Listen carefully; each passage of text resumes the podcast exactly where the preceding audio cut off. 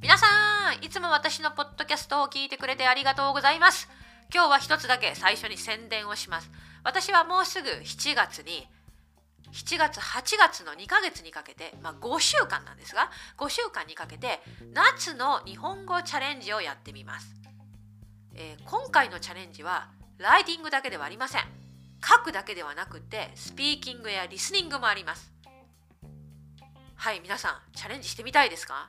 有料です。有料のチャレンジなんですが、まあ、有料には意味がありますね。なぜなら私がプロの日本語の先生が皆さんのチャレンジに対して、ね、きっちりきっちりフィードバックを差し上げますし30分の私のプライベートセッションがついているし週にこの参加者みんなで集まるミートアップやライブストリーミングも企画しています。ですからまあとても内容が濃い夏のチャレンジになっています。7月から始まりますね。ですので皆さん興味があればですね今すぐ今すぐ早い方がいいです、えー人数限定なので今すぐ私にメールをください、えーすると、まあ、内容について説明する PDF ファイルなどをお送りしたいと思っています。はい皆さんの参加をお待ちしております。それでは夏のサマーチャレンジでお会いしましょう。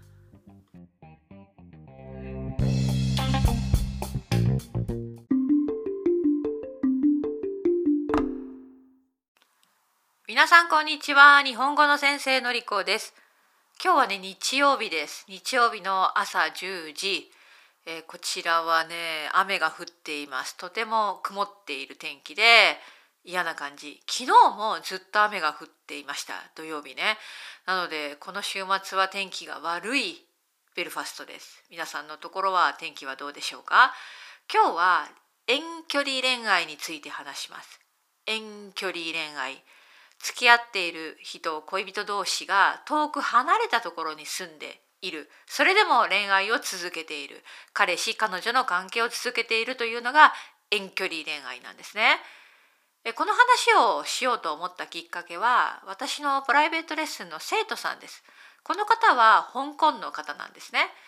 で彼女の夢は日本に住むこと彼氏と一緒に日本に住むことで彼女は、まあ、とても日本語が上級者で日常会話のクラスを私と一緒にしてるんです。で彼氏は日本語がまだそこまで上手じゃなくってでこれから日本に留学する専門学校に留学する状態なんですね。でコロナの間ずっとその留学ができなくって、ね、ビザがもらえなくってずっとずっと待っていてようやく日本の留学生の受け入れの開始が再開されてこの彼氏はですね先週日本に行きました。はい。そんな日のレッスンだったんですね。で実はそのレッスンの日にその彼女の彼氏が日本に旅立つ。これから1時間ででレッスンが終わった。それから1時間経てば、えー空港まで行く、ね、彼氏と一緒に空港に行く。という時に一緒にレッスンをしたんです。はい、でね最後の最後のレッスンの10分ででその彼氏が出てきて私と私の生徒さんと彼氏3人でちょっと会話をするというね面白いレッスンになったんですね。で私は本当に本当にねこの2人を応援したいんですね、まあ、応援したいと思ったんです。なぜなら彼氏が先に日本に行く、ね、夢と希望を持ってる。でもこれから大変な生活が待ってますよね。毎日専門学校で勉強しなきゃ。日本語も勉強しなきゃ、ね、彼女とはしばらく離れ離れになるわけです。はい、遠距離って結構大変じゃないですか。精神的に。うん、会いたい時にすぐ会えない。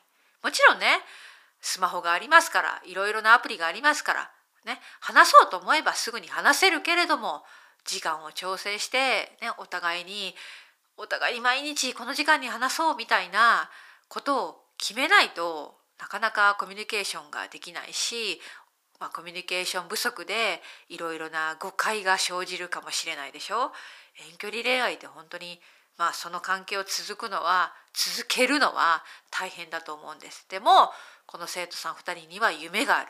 そしてその夢を叶える一歩として彼氏さんが先に日本に行くわけですね。そしてしばらくの間遠距離恋愛をしなければいけないでも夢や目標があるから乗り越えられると信じているわけですだから私は個人的にですね、まあ、そのレッスンでも伝えましたけど頑張ってねとでメッセージを、まあ、他にもいろいろ話したんですけど伝えさせていただきました。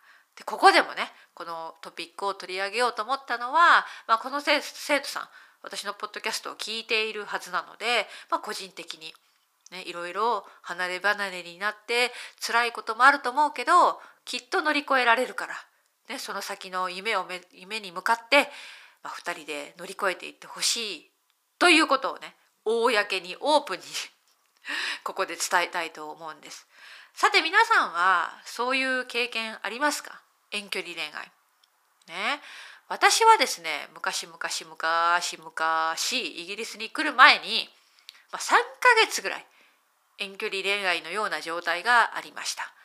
私は岡山に残って私の旦那さんが先にイギリスに来たんですねそして一人で、ね、アパート契約したり仕事を始めて、ね、銀行口座を作ったり私をイギリスに呼ぶための準備をするそのために旦那さんは一人で先に行きましたそして3ヶ月間ぐらい、まあ、離れ離れだったんですねイギリスと日本でその時その時代はですねスマホがなかった E メールだけ、まあ、電話だけうんこれは大変ですよ。でね私本当にね心配になりました。なぜならほとんどメールの連絡がなかったからです。本当に。えー、なんで連絡がないの？生きてるの？死んでるの？どうなってるの？ものすごく不安になってでその時ね最初彼はまだアパートを借りることができなかったのでこちらでお世話になっている家にホームステイをしてたんですね。でホームステイ先に電話をしてもいいものかどうか。ね、迷ったんですよ私。英語もその時めっちゃ下手だし。でもねあまりにも連絡がないからもう我慢できなくなってある日ねあのその家に電話をかけました。はい。そんなレベル。電話をかけて。でもうめちゃくちゃ緊張したのを覚えてます。だって英語だしね。で何度も電話をかける前にこういうふうに言おうってリハーサルして練習してその通りの ことを言ってね。であのなんとかつないでもらって話した。でも本当に5分も話さなかった。